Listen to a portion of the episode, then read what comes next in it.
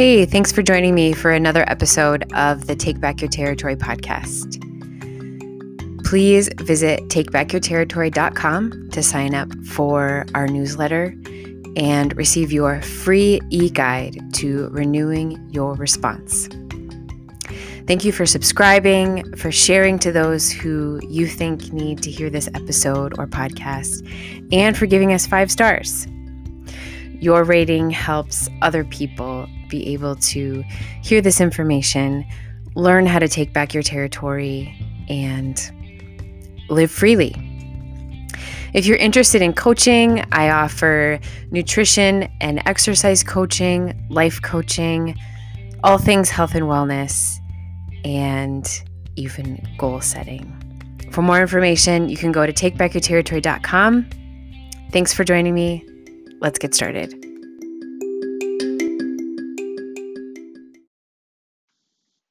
Hey, friends. Welcome to the podcast. Today we are talking about self control. I know that in a lot of episodes, I get preachy, I get excited, I get um, very much into the Bible, very much into faith, and we are definitely talking about those things today. But I want to talk about self control in in the perspective of what the Bible says about it, and I just realized I don't have it in front of me, so I'm going totally off memory. Um, but I also want to talk about self control as a metaphysical, metacognition, um, brain science thing. So, the reason that I'm talking about self control is I don't know how many conversations I've been in where people are like, you know what? I have all of the fruits of the Spirit. I have love, joy, peace, patience, kindness, goodness, gentleness, faithfulness. It's that self control thing that I don't have. There are a lot of people that believe that they cannot control their actions, they, that they cannot control their thoughts, that they cannot control their emotions. And what I have to say to that is that that is a lie. that is a lie. If you believe those things, that is a lie that you are believing that you do not have control. Even people that are not Bible based people, faith based people, they have self control right?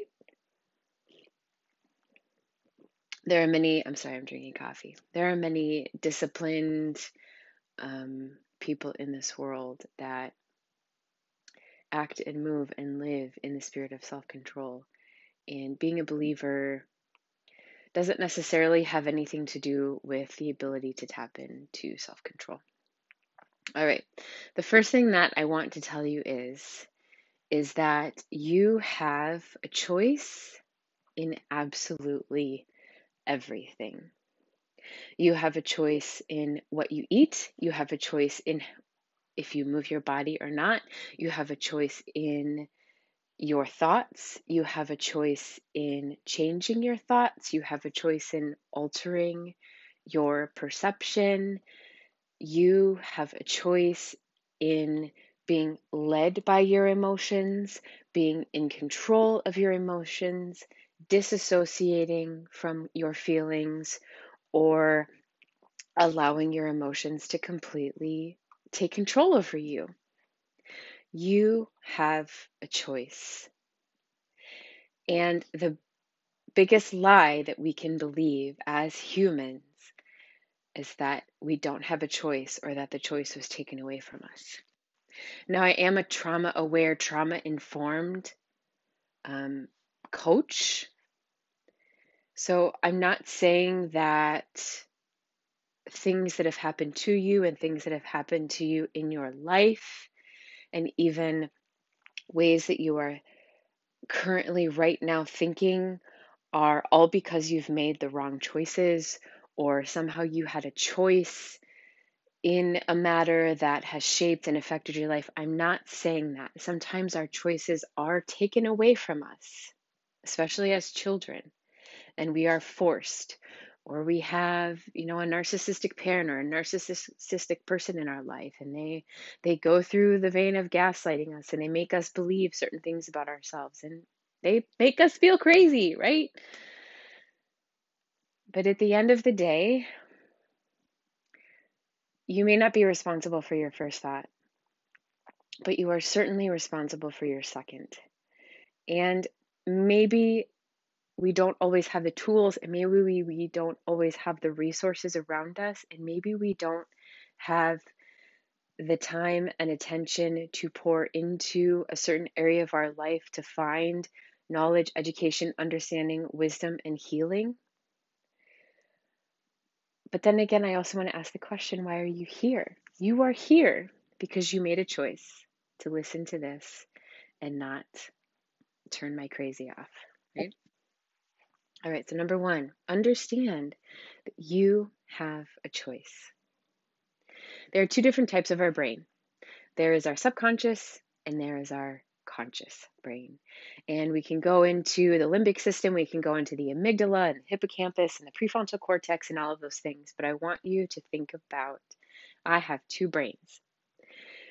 The subconscious, the autopilot part of my brain, is never sleeping. That's where we dream. That's where our our you know just automatic thoughts will come from. That's where our reactions come from. That's where our um, I gotta sleep. I gotta eat. I gotta procreate. I'm in danger. I can rest now. All of these things are created in the subconscious mind. And generally, not until we're between the ages of 25 and 30 do we develop our prefrontal cortex or our adult consciousness to be able to come into our subconscious and override its more animalistic, more fight or flight, um, not really fight or flight, but more survival mentality. And our subconscious is set up to keep us safe. So, for example, as a kid, I was unsafe, I was in pain, I was hurting, what did I do to self soothe? I went to food, to numb out, to self soothe, to escape, right? That was my fight, flight, or freeze. That was my pattern in my sympathetic nervous system that I need to get out of here. But since I was not allowed to run away from home, I emotionally and mentally got out by going to food. Sugar also will stimulate the parts the the the endorphin, the dopamine parts of our brain to give us that feel good chemical, to give us that feel good hormone. So I had many things, we have many things that we go to to numb, dull, stimulate, all of these things. And it's all because of what our brain is asking us to give it in the moment. And our brain asks these things based on the world around us, based on our environment, based on our stimulus. Okay? So, as an adult, we can continue down the path that we were walking in as children. We can continue down the path that our parents walked in, that they showed us, that they groomed us or trained us to walk in, whether it be good or bad. We have a choice. We have the ability, and I'm generalizing here, but we have the ability to say no or to say yes. Especially living in the United States of America, where I'm putting in quotes, it's a free country. We have this freedom. And so many times, having this freedom will also reveal how much freedom it has taken from us. Think about food, think about social media, think about um, Netflix, all those scrolling channels. Think about the consumerism. Think about keeping up with the Joneses the American dream, right? the older I get, the more I see that that doesn't feel free. And I see this grooming in our culture that if I have this, then I'm going to be happy. Whenever if I if I reach this goal, if I climb this mountain, if I have this paycheck, if I drive this car, if I marry this person, if I get to a weight, a certain weight, if my if my thighs don't rub together, if my face will clear up, if my hair isn't gray, if I get Botox in my lips, if my life can look like that over there on the other side of the fence where the grass looks greener, then I'll be happy. But can I tell you that unless you have an inner peace, unless you have an inner joy, or at least a place of rest within you, even if you do achieve those things, you will still find emptiness. They will not satisfy. There's literally nothing on this planet that's going to be able to scratch that itch that you want scratched so badly that you'll do anything to scratch it. It's just simply not going to happen. And so, what do we do in our despair? What do we do in our dismay? We keep consuming, we keep working, we keep running, we keep dieting, we keep Botoxing, we keep mask peel, hair rejuvenation. We keep thinking that, well, then I guess I just have to do more. I guess I just have to go harder. I guess I just have to promote myself more. I guess I just have to hustle harder because that's what's what the brain does and that's what our culture says to do that's what it looks like on the outside but i can tell you firsthand that that isn't truth. Satisfaction isn't there. Peace isn't there. It's a person and a place that that we find in faith. All right, so coming back to having a choice, coming out of autopilot, making a conscious decision, and being intentional with your choices and being intentional with your life. Let's talk about two things before we dive into um, the next type of like thing that I want to talk about. Let's talk about the sympathetic nervous system and the parasympathetic nervous system. So these are, I believe, parts of your limbic system. The sympathetic nervous system is the part that is flight, fright, flight, fight, or freeze. And if you have trauma, if you have, you know, chronic pain, if you have a chronic illness, if you have like chronic inflammation, um, generally you're going to be in the sympathetic nervous system. You're, you know, if you, I don't know, let's, we can talk about your adrenals, we can talk about your endocrine system, we can talk about your thyroid, we can go into all of those things that being in a sympathetic nervous system for too long will impact.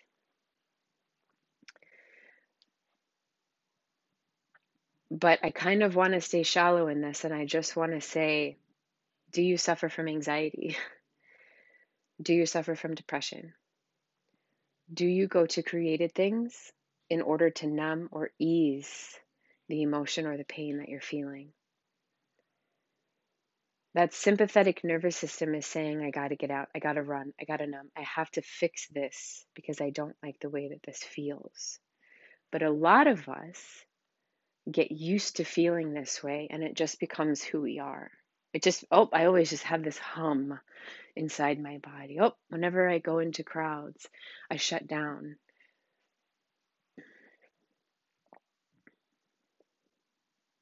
There's nothing wrong with you if if you're here. I want to say that to you. There's nothing wrong with you. You are just in a product of your environment, the effect of the cause, You are just in a place in a space. I mean, one plus one is two, right? This happened, this happened, this happened. And so this was the result. But here again, you have a choice to come out of your sympathetic nervous system and into your parasympathetic nervous system, which is rest and digest. If you are a person that works out, um, you know, even easy runs, even, you know, lifting weights or doing CrossFit or doing Revelation Wellness or anything where you're working out, that is done in a sympathetic nervous system. That is done at an elevated heart rate and putting your body under stress for a prescribed amount of time is healthy. It's healthy for your mental state, it's healthy for your physical state, it's healthy for emotions. It's also healthy for your brain to see that you can do hard things. And that something that would have caused you anxiety and maybe panic five months ago, this exercising, this thing that you do, this intentional sympathetic nervous system activation, which is, we'll just call it exercise, teaches you how to deal with stress. It can teach you how to push through. It can teach you many, many things. I don't know about you, but I often look for the cool down. I push hard, I run hard, I run long, I lift heavy, I swing those kettlebells, I do those jump ropes. But it's all so that when I'm done and I can tap into that parasympathetic nervous system, when I can lay on my mat, when I can come down for a walk, when I can stretch out my hamstrings and breathe and come back in my body and come back to myself and come back into a place of rest, that's when healing happens. That's when parts of your brain that haven't fired in a really long time get to fire that's when we get to come down. All right, so we talked about the fact that you have a choice. We talked about thinking that you don't is a lie. We talked about living in autopilot and coming out of it and coming into consciousness, coming into your prefrontal cortex and understanding that you do have a choice. We talked about being intentional and we talked about the sympathetic and parasympathetic nervous systems. All right, so I want you, if you're writing on a piece of paper, if you're taking notes, good for you. We're friends, we're in the note taker club. All right, I want you to put, take a piece of paper, and on the left side, I want you to write stimulus. And on the right side, I want you to write response. Stimulus and response your environment, your world is the stimulus. Anything that you will or that you do, your subconscious is recording it through your five senses tasting, seeing, smelling, touching, tasting. Is there another one? Hearing. And it's even more than that. Emotionally, your subconscious is recording. That's why when we have a memory, when we go back and when we think about things, I can remember my grandma's house. I haven't set foot there for 20 years, 30 years, right? I can remember how it smells. I can remember sitting at her table. I can remember hearing the coffee pouring. I can taste the raspberries that came from her garden. I can step into the feeling of peace and comfort that I got there. That is a beautiful God given thing that we get to do right? And even in that memory, there is a stimulus in there. So, our environment, including what's going on in our brain, is the stimulus. Okay? On the right side, we have response uh, Lysa TerKeurst said years ago, I believe, when she wrote her book, The Best Yes, is that my response is my responsibility. What you do is not my responsibility. What you think is not my responsibility. We can come out of people pleasing really quickly when we understand that what someone else thinks about us is not our responsibility. But my response to the stimulation of world around me, the world around me, and even in the world, even the world that is within me. I'm going to say that one more time.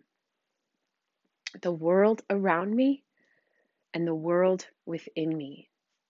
I am responsible for my response to those things. That is saying that I don't get to live in autopilot. I don't get to live in, well, she said, so I did. Well, they did, so I did. Well, she said, so I said. I don't get to live in, well, my parents, no. Will I feel, uh uh-uh. uh I'm not saying that your thoughts and your feelings are invalid. They are 100%, 100% valid and real. But your thoughts and feelings, just because you think them and feel them, don't make them truth, don't make them fact. You can really feel a certain way, but that is your perspective, that is your perception, that is your opinion. And your response to the stimulus around you may not look to my response to the stimulus around me. So, even comparing the way that both you and I live and move and act in this world, we can't. All right, so we have stimulus and response. All right. So, in coming out of autopilot, take a breath. I'm going to take a sip of coffee. And coming out of autopilot, we get to insert ourselves between our stimulus and our response. This is where we get to show up in our life. This is where we get to show up in our thoughts. This is where the Bible says, Take off the old man, be renewed in the spirit of your mind, and put on the new man. This is inserting yourself between stimulus and response. Those scriptures of that that God did not give us a spirit of fear, but of power, love, and a sound mind. This is inserting yourself between stimulus and response.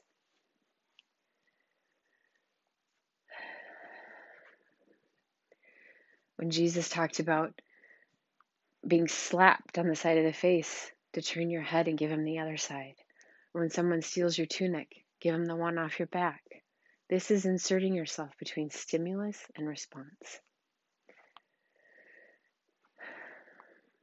When you see a car accident, you can sit there, you can watch, you can react to it, you can allow yourself to be traumatized by it, or you can act and move in and go. That is your response. There are people in the you know in in the military service, um, and and there are people who who have been trained to protect us hopefully they have been trained that there is a stimulus and this is my correct response to it. I believe there needs to be reform done. Their response needs to change based on the stimulus, right? But even my response needs to change based on my stimulus. Okay? All right. So, how do I insert myself between stimulus and response? Well, this is something that you have to train.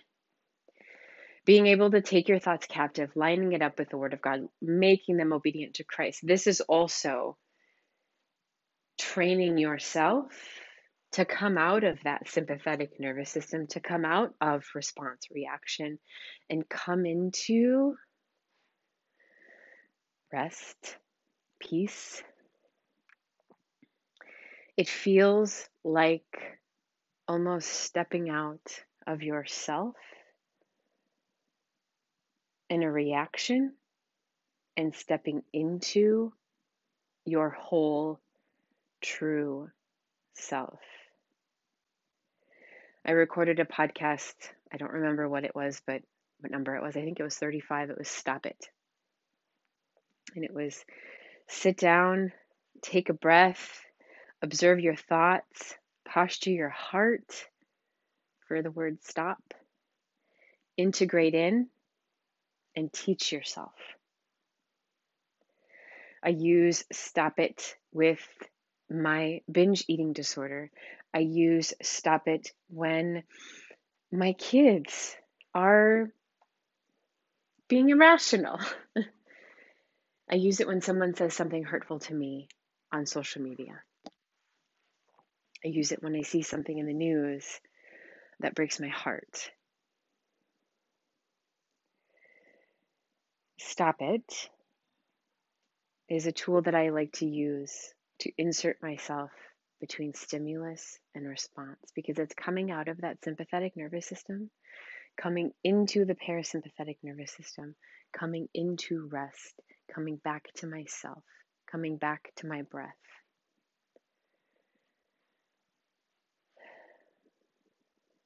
You think about exercise, there's aerobic and anaerobic. Aerobic means with oxygen, anaerobic means without oxygen. Once you've trained your cardiovascular system to stay in aerobic, you can stay there for a really long time. I've ran a marathon in my aerobic system. You know, six hours of, well, even longer than that, but um, for, for a longer race. But we can train that aerobic system, that with oxygen, because your body, your brain is not being depleted of anything. And the things that it is being depleted of, hydration, glucose, we can supplement that and give it to it, right? But anaerobic is without oxygen. And there are people that have trained themselves to hang in that system and there are people you know that you can train to increase your vo2 max and all of that but those people are sprinters those people are going hard for three four five minutes nine minutes ten minutes. But then eventually you have to rest. You have to come back to your breath. You have to bring oxygen back to yourself.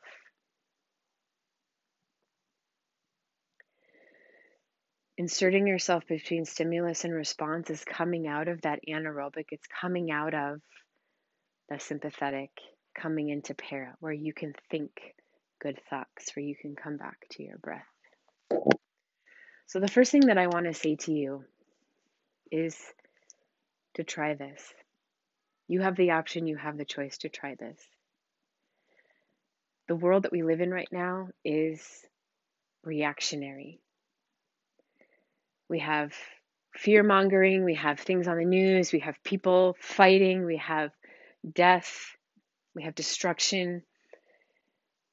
And if I can be so bold to say this, it's only going to get worse. We are in the dark days, right? And we need to learn, we need to train on how to still live here, how to still be here, how to still have joy here, how to still find peace here in these moments. Because the days are only going to be getting darker. And I'm not saying this to make you afraid of anything. I'm saying this to prepare you, to get you ready, not activating your sympathetic, not activating your fight, flight, or freeze, but teaching you how to come into rest. So, learning how to do these things now is very good and it's also fruitful. Okay? Peace is a fruit of the Spirit.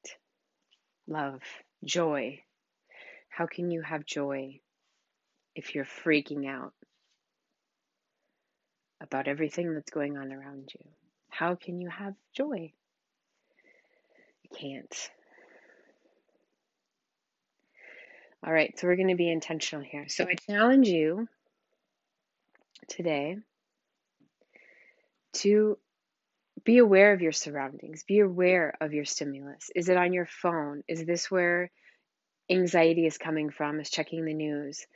Um, what about scrolling through social media? What about falling into the comparison trap? What about um, uh, maybe a certain person at work or a certain person at church or you know let's have a boundary here in in the name of self-care let's insert ourselves between the stimulus this feeling that this person place or thing is i don't want to say causing but that we may be responding or reacting to.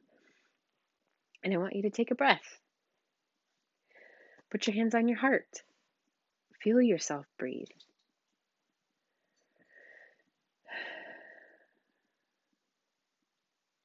Emotions are energy in motion, and energy cannot be created or destroyed.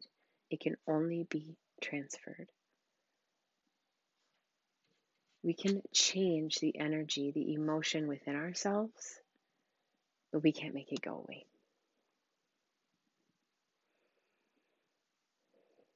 So, taking a breath, taking a beat, and breathing. Activate that parasympathetic nervous system.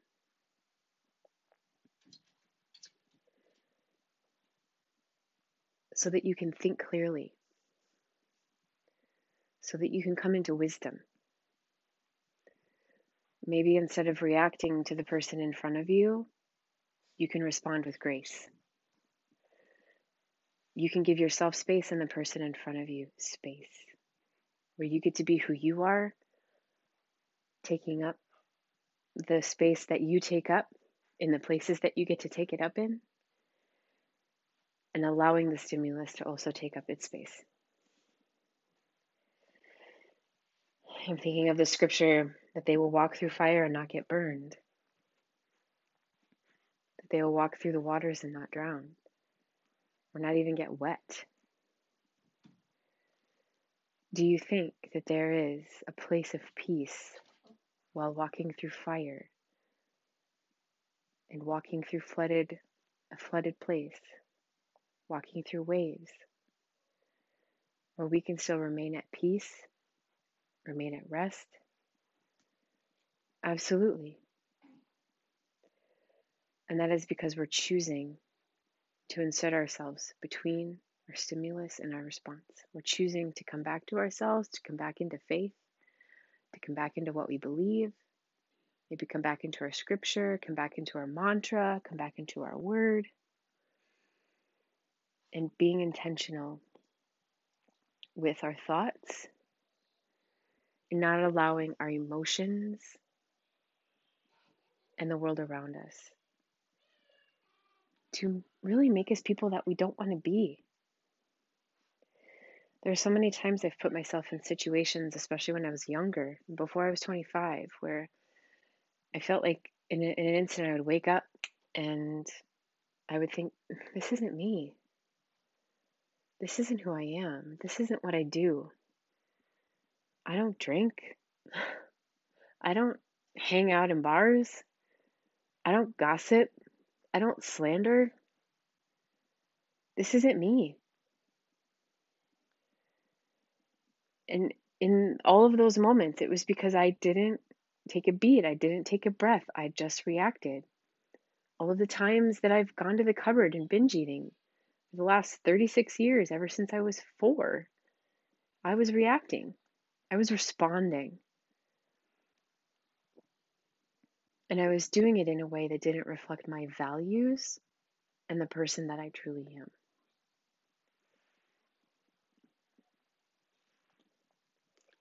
So pay attention that today. In the name of self control, pay attention to um, those things that we talked about. So, there's something else that I want to talk about in this specific podcast of self control. So, switch gears for a second and let's think about you or your children as kindergartners learning math. All right. Your you or your children did not show up to kindergarten and have the expectation put on them that they can do division and multiplication that day. Did they? Their teachers didn't hand them a standardized test and say, Show me what you got. And then put that expectation on them to do well.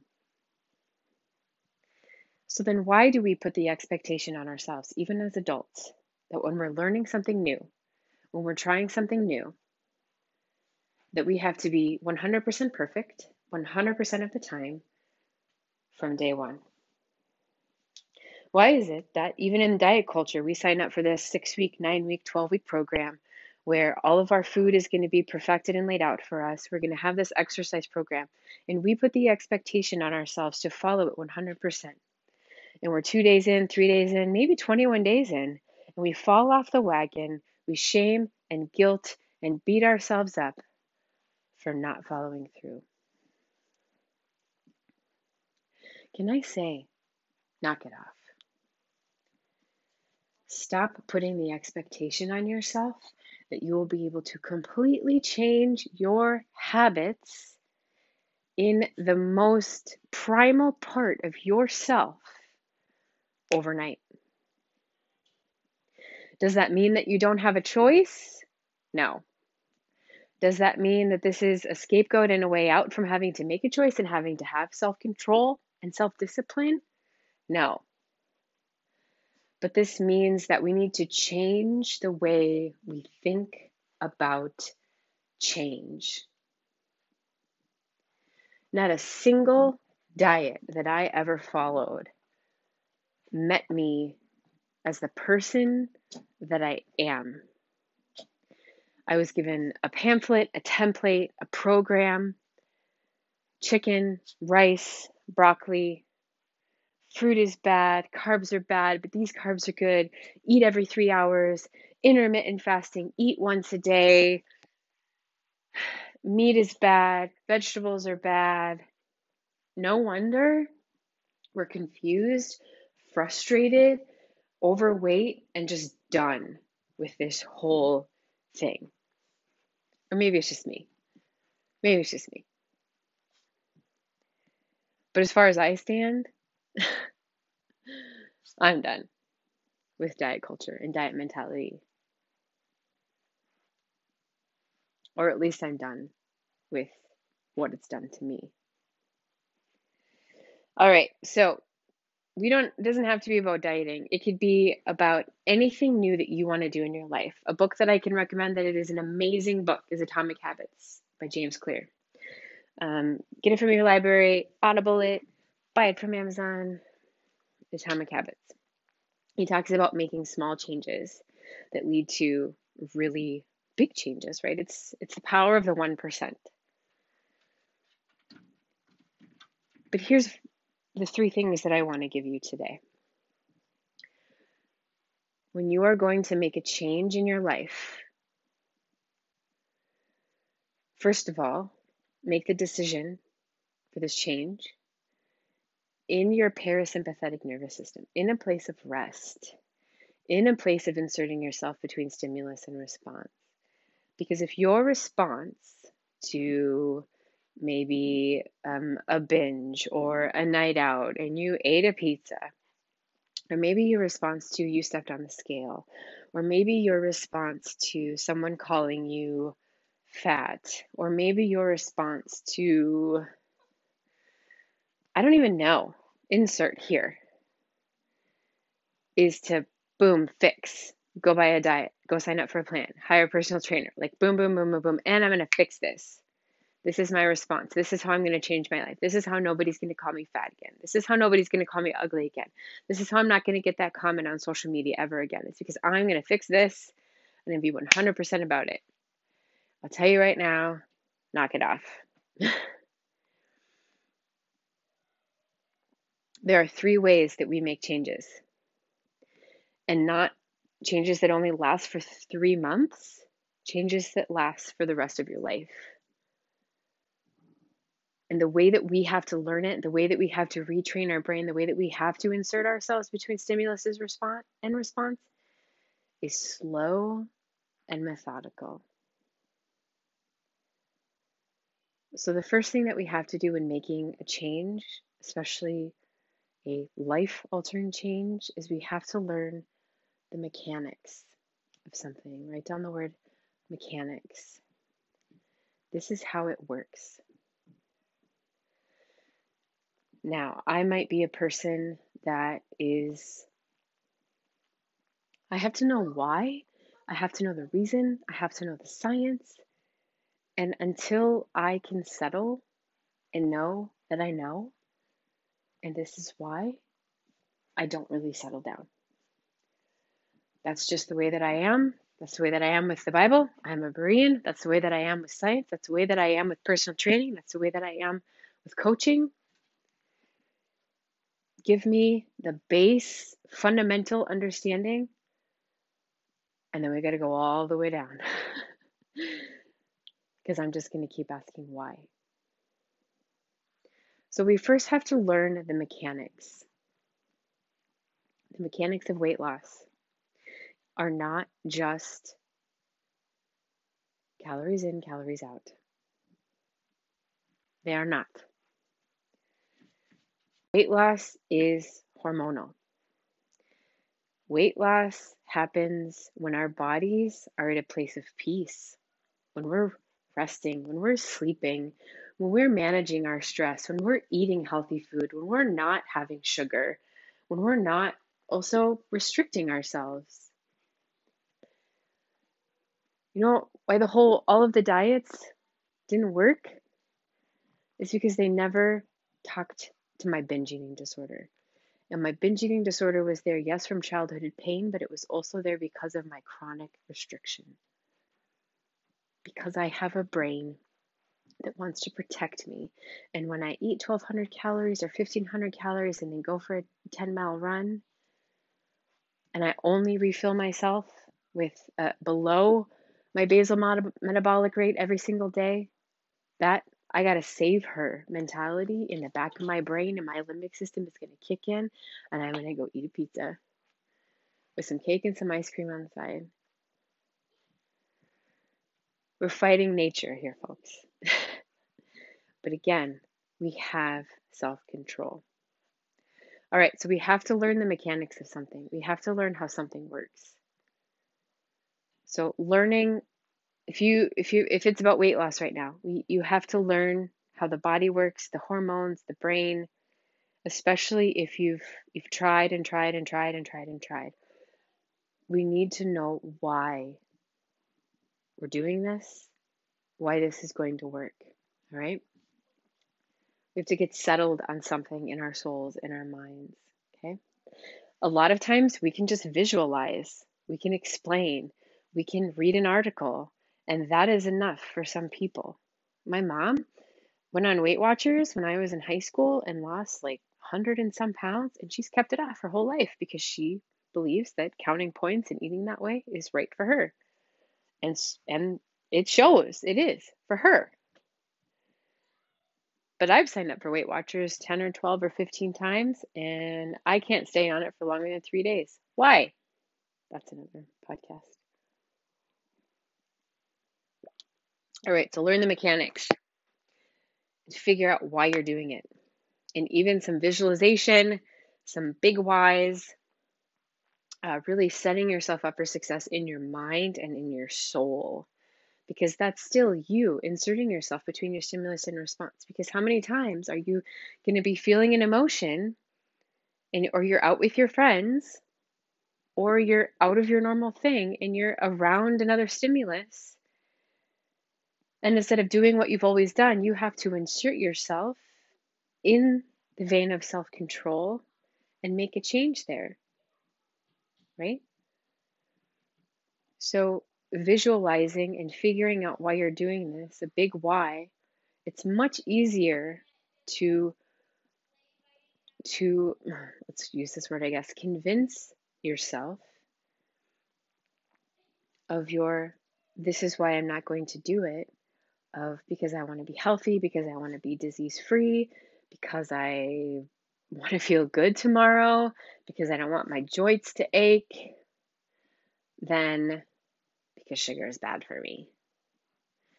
Being emotionally attached to your why is such a good way to insert yourself before you respond than some like, well, sugar is bad and I don't want to be fat.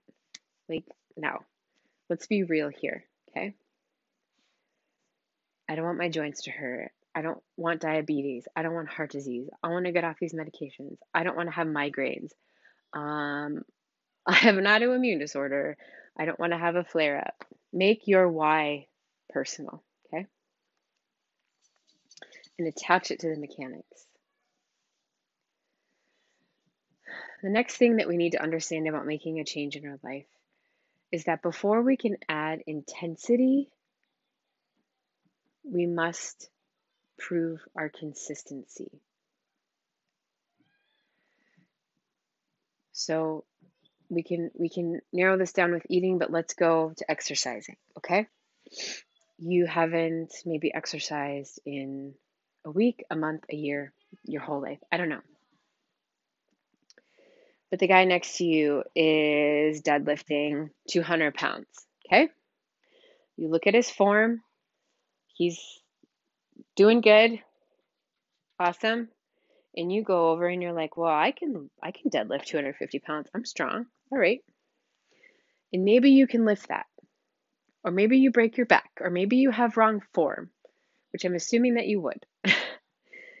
um, putting intensity on yourself without consistency is just really stupid. Um, it is not wise, I guess I should say. You might be able to pull that barbell up, you might be able to lift that weight, but what's it going to do to your knees? Are you going to pull a hamstring? Is it going to affect your low back? Are you going to pop a blood vessel? Like, are you going to be able to go outside the next day and go for a walk? The same thing happens in running. It's the same thing with weightlifting, the same thing with dieting, the same thing with even going back to school and learning something. Not allowing yourself to be you know, it's almost just like giving yourself grace and compassion to learn a new thing. That's really what we need to do. Grace and compassion to learn a new thing in the vein of self control and self discipline. So we have to be consistent. Um, I've been a runner for over 10 years now, ultra runner, marathons, whatever. But I've had three babies and every time after a baby, it was like I was a beginner again.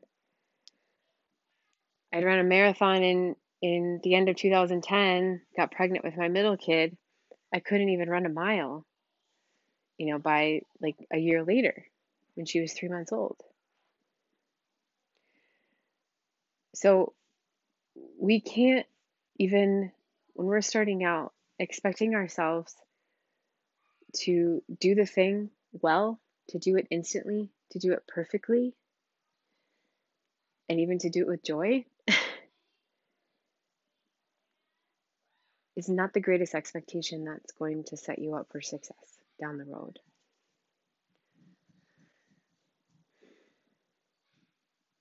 Starting small and doing that small thing consistently when I got back into running after my third child was born, um, I knew by this point, it was 2013, that I have to start with a tenth of a mile at a time. And I can run a tenth of a mile and then walk three tenths of a mile. And I could do that three or four times. And I did that every day. And then I could run two tenths of a mile and a quarter mile and a half mile. Finally, I was back up to running a full mile at a time. But the only reason that I got to be able to run a full mile at a time is the month that I put in being consistent every single day or six days a week, working on running that mile. And then once the mile was accomplished, then it's a mile and a half, then it's two miles, then three. And then I eventually worked my way up to, you know, whatever, the, the longest distance that I've ran, which was um, 35 miles. So thinking that we can make a change in our life and do it one time and expect results is unwise. Wisdom says that I'm going to have to do this every single day. Changing your mind, renewing your mind, you have to work on this every single day and throughout the day. Inserting yourself between stimulus and response, you have to do this every single day, multiple times a day. When your kid went to kindergarten and she didn't learn um, division and multiplication in kindergarten, what did she have to learn? She had to learn what numbers look like, how to write them, how to say them. And then she had to count on her fingers. Well, this this plus this, four on my right hand plus four on my left hand equals eight. One, two, three, four, five, six, seven, eight. Okay, I see this. And then she had to learn what a plus sign is. And then she had to learn what an equal sign is. And then she had to learn what a sum is. And then we go into subtraction. We're not going to be able to learn multiplication and division without learning subtraction and addition. But we're not going to be able to learn addition and subtraction without consistently learning numbers. It's the same thing with making a change in your life.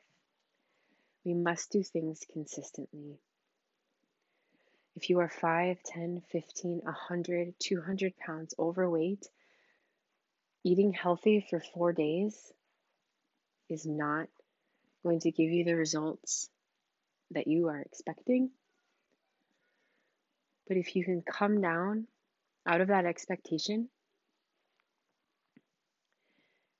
and find yourself in the journey and love yourself through the journey and learn how to accept yourself as you are today, that is going to promote you to be able to accepting yourself when you do get to that weight, or even if you don't get to it.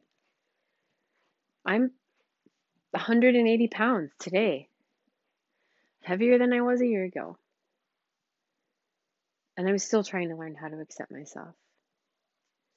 Because shaming and hating myself is certainly not going to shift the scale in the right direction. It's technically going to make it harder because I'm in fight or flight, which means I'm not in rest, which means I don't feel safe to lose this fat, right? Okay, all right. So we have to learn the mechanics. We have to do it consistently. And then once we've done it consistently, which it could be five days, seven days, 21 days, 60 days, six months, six years, seven years, a decade, I don't know. But at some point, that's when you get to add intensity. That's when you get to add the intensity. So you're starting a diet, you need to you need to you know, get off sugar, get off refined stuff because you know how inflammatory it is. Um, maybe it's just not eating sugar is your mechanics right now. And, and being able to feel your emotions and, and seeing maybe the addiction and seeing your feelings around that and being able to process and not go to the cupboard in, in a time of anxiety. Maybe that's where your mechanics are right now. Do those consistently before you add something else in to change. I can tell you right now if you can get off sugar for four days, grin and bear it and white knuckle it and sit on your hands and whatever you can do for four days to not have any sugar and then make the decision not to go back once those four days are over that addiction is broken. Now, when you go have cake, there it is again. There it's in your body. Now you're getting the dopamine. You know what I'm saying? It's opening the door to other things. I am an all or nothing kind of girl. I have to say absolutely no sugar because I know myself, because I've been with myself for 40 years, right? So consistently doing it all right, so you've been off sugar for four days, you're feeling great, you feel like you can move on to something else. All right, let's get off refined flour.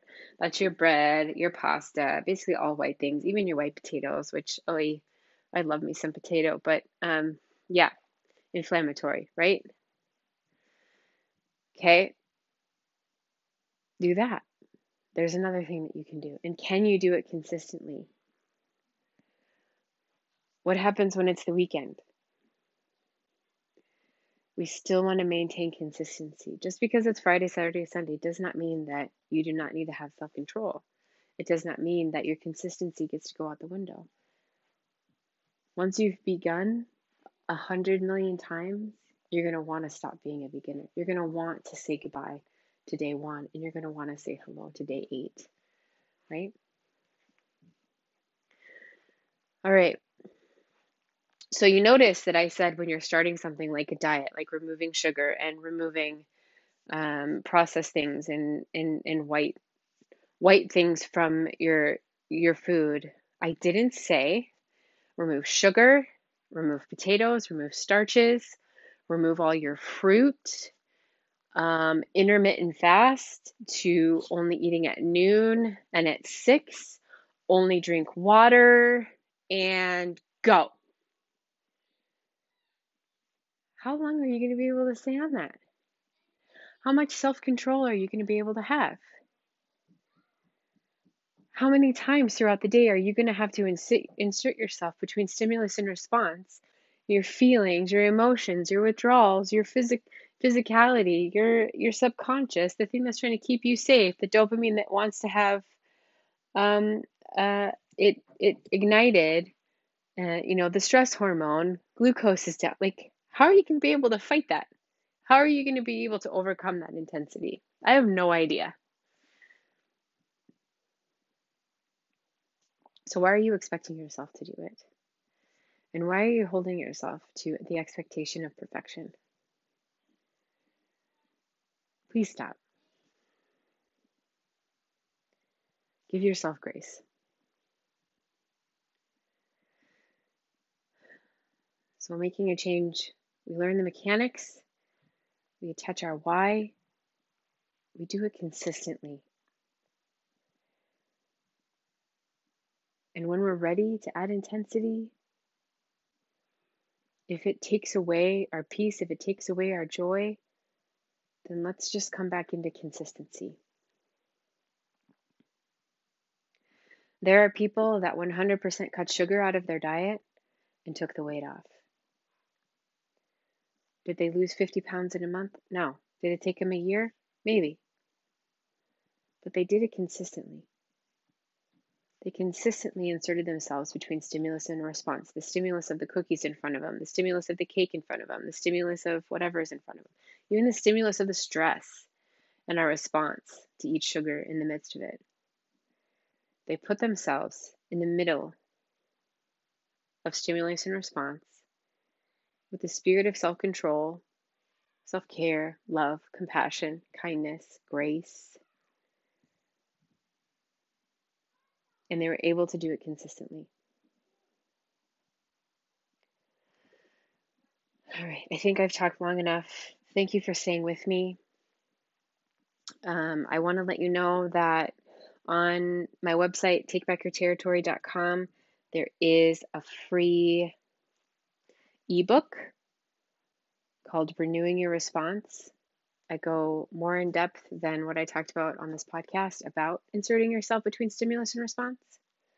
I also just published um, the first 30 days of the Redefine Wellness Intensive that I wrote like two years ago. And um, we went from Redefine Wellness to Take Back Your Territory um, through COVID. That's where God led things to go. The intensive is being turned into a book with a bend on uh, being a Christian with depression and anxiety. Um, but there's 30 days of the first 30 days of that intensive where we're going deep, we're going in. Um, we are taking back places of our hearts and places of our mind, and we're doing it, um, you know, hand in hand with the Holy Spirit. So both of those things are on the website, takebackyourterritory.com. Um, if this helped you at all, please give me your feedback. five stars because five is an odd number and I like odd numbers. Um, share it on your social media. Go ahead and tag me. I'm Take Back Your Territory on Instagram. Um, and I just started my running Instagram back up. If you want to follow me through my training this year, it's Run Lindsay. That's R U N L I N D S A Y. But other than that, thank you so much for joining me and keep moving forward.